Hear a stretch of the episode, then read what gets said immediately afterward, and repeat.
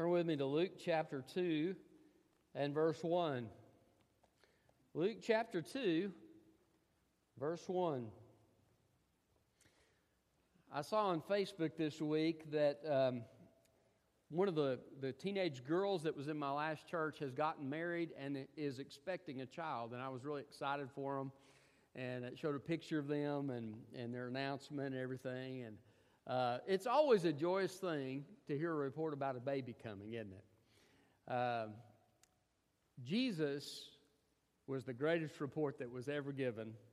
Uh, his coming was the most significant of any baby that has ever come and uh, can change our lives. And so, uh, this scripture tells us about uh, Mary and Joseph and the baby, but it also tells us about the shepherds and how the shepherds received the news, this birth announcement of Jesus' birth, and uh, how they enjoyed and shared in the, the greatness of that night um, and responded in the right way. And each of us needs to respond in the right way uh, to Christ and to this Christmas story. And so the time my message is responding to the Christmas story. And uh, let's begin reading in verse 1. In those days, a decree went out from Caesar Augustus that the whole empire, emperor, the whole empire, excuse me, should be registered. The first registration took place while Quirinius was governing Syria, so everyone went out to be registered, each to his own town.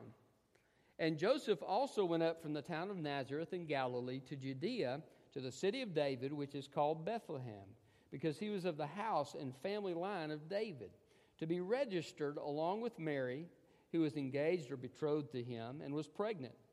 While they were there, the time came for her to give birth. Then she gave birth to her firstborn son, and she wrapped him snugly in cloth and laid him in a feeding trough because there was no room for them at the lodging place. In the same region, shepherds were staying out in the fields and keeping watch at night over their flock. Then an angel of the Lord stood before them, and the glory of the Lord shone around them, and they were terrified. But the angel said to them, Don't be afraid, for look, I proclaim to you good news of great joy that will be for all the people. Today, a Savior who is Messiah the Lord was born for you in the city of David. This will be a sign for you. You will find the babe wrapped snugly in cloth and lying in a feeding trough. Suddenly there was a multitude of the heavenly host with the angel praising God and saying, Glory to God in the highest heaven and peace on earth to the people he favors. When the angels had left them and returned to heaven, the shepherds said to one another, Let's go straight to Bethlehem and see what has happened, which the Lord has made known to us. They hurried off and found both Mary and Joseph and the baby who was lying in the feeding trough. After seeing them, they reported the message they were told about this child, and all who heard it were amazed at what the shepherds said to them. But Mary was treasuring up all these things in her heart and meditating on them. The shepherds returned, glorifying and praising God for all they had seen and heard, just as they had been told. Responding to the Christmas story. How should we respond? Well, first of all, I want you to see we need to hear the news hear the news.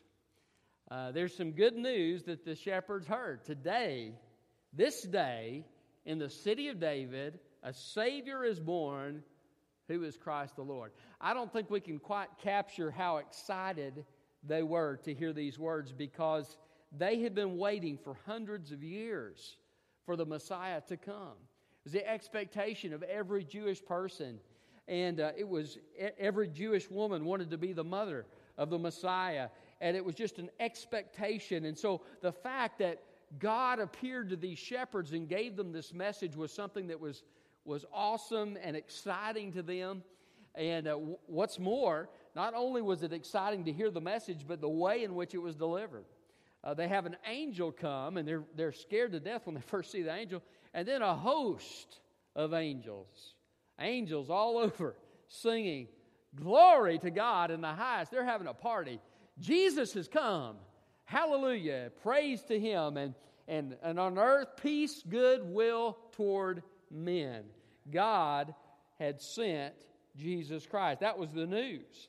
And uh, today, verse 11 says, A Savior who is Messiah the Lord was born for you in the city of David. He was born, but he was born for you. You see, the message wasn't just that there was a baby born, but there was a baby born who could change these shepherds' lives. And his name was Jesus Christ. And the same truth is true today. Jesus Christ is the one who can change us. He's born not just for those shepherds, but for all of us. And He's born to change us and make us a new creation in Christ. He's born uh, to give us the strength and help that we need in the Christian life, to provide the comfort and encouragement that we need through His Holy Spirit. And uh, He is the author and the finisher of our faith. And so, Jesus, in His work here on the cross, uh, did something that set in motion not just our salvation, but the whole of the Christian life. He sustains it from beginning to end. He is the Alpha and the Omega.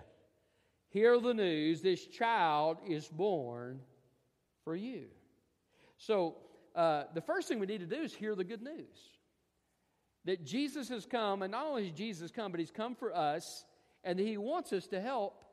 Uh, he wants to help us in life.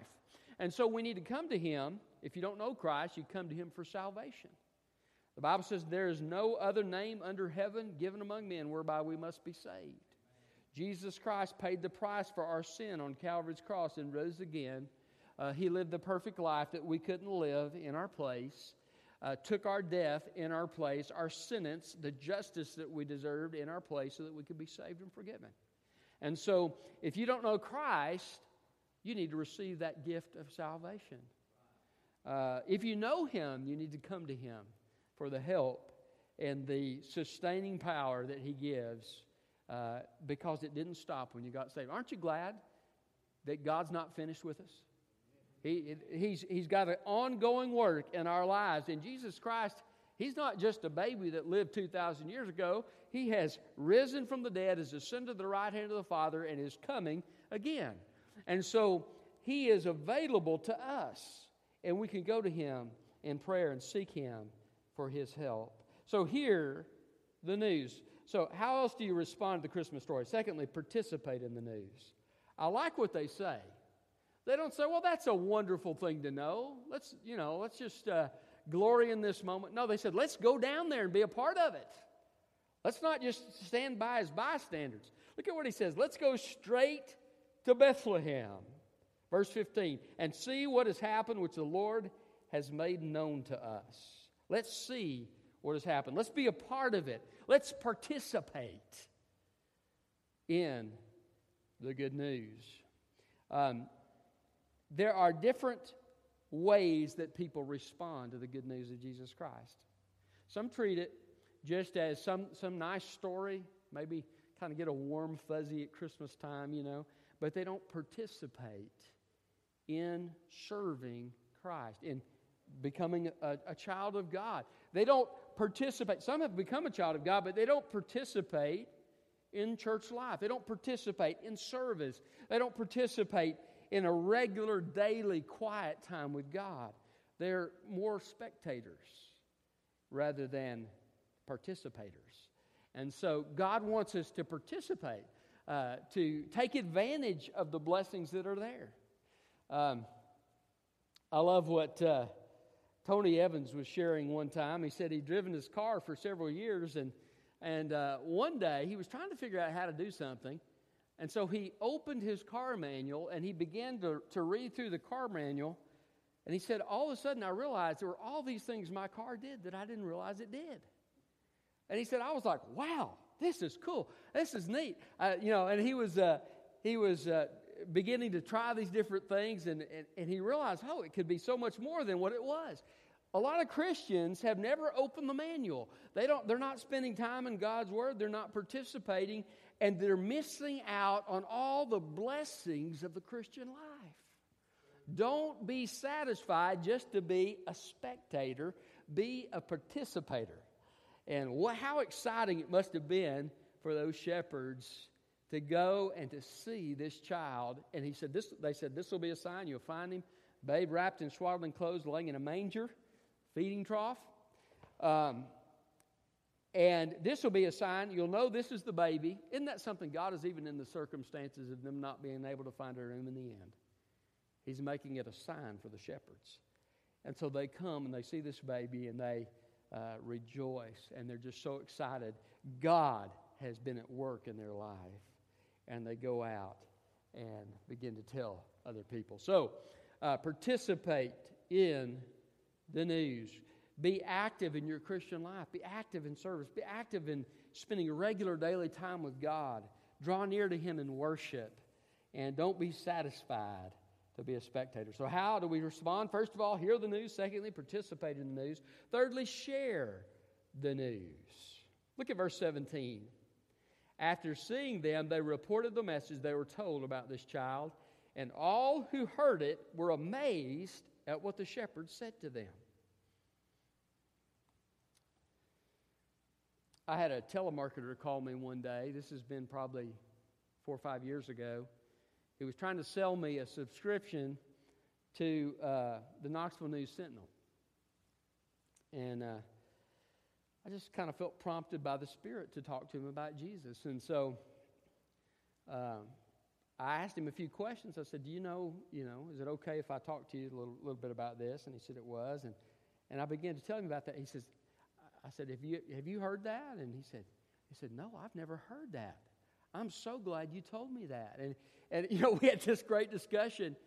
He had never heard the good news. Right here in the United States of America. I want to tell you something. We think people know, but there's a lot of people that don't know. How exciting it must have been for those shepherds to share the news of what God was doing. Share what God has done in your life. Share the good news that Jesus has died for sin, has risen again, and that He provides forgiveness to those who surrender and put their trust in Him. Um, let people know the good news that can change their life. Such a wonderful thing. Tell the good news. Uh, the shepherds did a great job. You know, maybe that's one of the reasons God went to the shepherds. They weren't stuffed shirts, right? They're not worried about what everybody's thinking. They're just, they're, hey, hey, we're impressed. We, we got to tell somebody. And so, there, uh, if, if it had been the wise men, I don't know this, this is just a guess, but maybe the wise men, if they'd have come first, uh, wouldn't have been so eager to share because they were more, you know, uptight or, you know, reserved. I don't know. But, uh, but what a blessing these shepherds had to be able to be the first people to tell other people about Jesus. And uh, I, I, think that's a, such a great privilege. And I love it when somebody's heart is open and I'm able to, to share Christ with them and they trust Christ and you see the difference that Jesus makes. There's, there's nothing like it. So, share the good news. First of all, hear the news, participate in the news, share the news, and finally, consider the news. Look at verse 19. But Mary was treasuring up all these things in her heart and meditating on them. Sometimes when you hear a story over and over and over and over again, you begin to glaze over, right? Oh, I've been here, done that, got the t shirt, and, and you, you begin to just kind of zone out. Not only do we need to listen to the message about Jesus coming, but we need to think about what it, what it represents. Um, we talked this morning about the salvation aspect of it, and that's the main reason Jesus came. And you begin to think about the difference that he makes in saving our souls. Once I was blind, but now I see.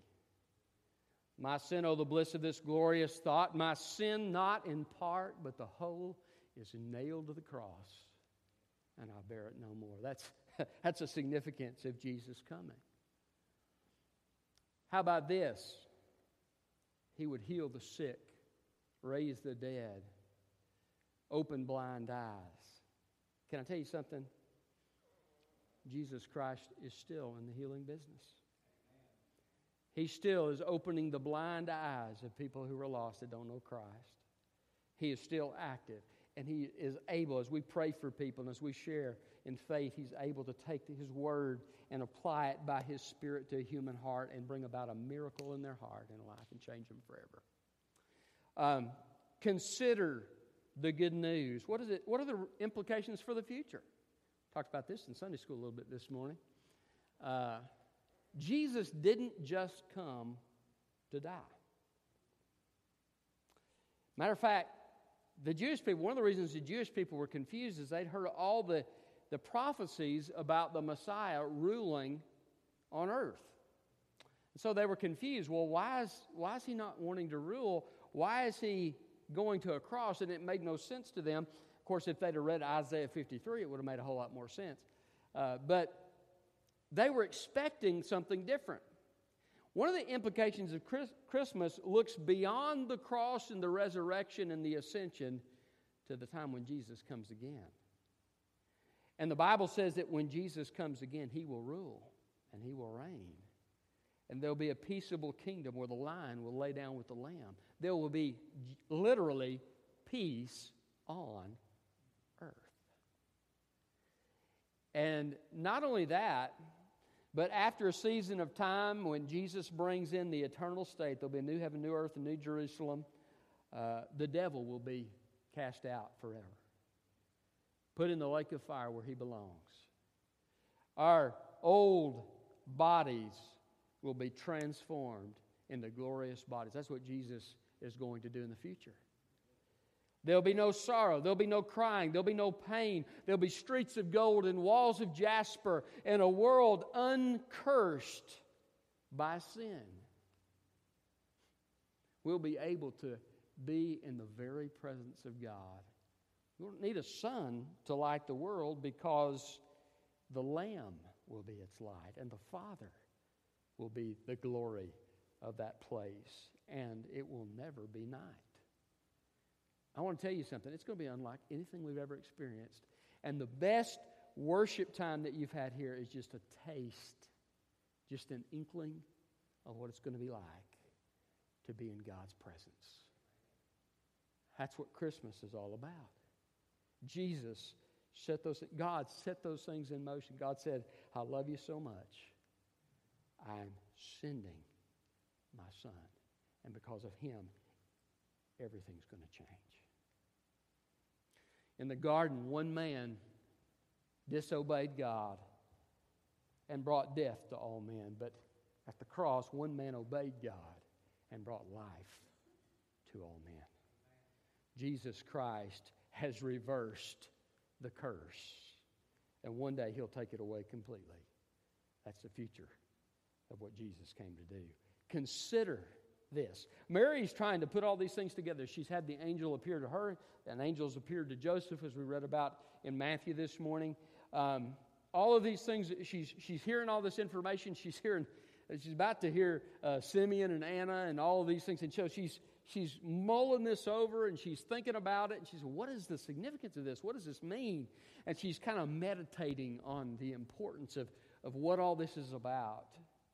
Never let the wonder of what God does through Jesus leave your mind. Don't, don't stop considering the greatness of, of what He has done. Don't stop thinking about the wonder of justification, regeneration, glorification, uh, all of these things that Jesus does through His work on the cross. It's all about Him. Were it not for Jesus, where would I be? So respond to the Christmas story this Christmas. Hear the news, participate in the news, share the news, and consider the news. There's no story greater than the story of our Savior. Let's pray. Father, we thank you for the great story. I thank you for your great love, Lord. I thank you that you sent your Son, Lord, though we did not deserve it, though we had turned our backs on you, though we were your enemies, you sent Jesus for us. I'm so amazed.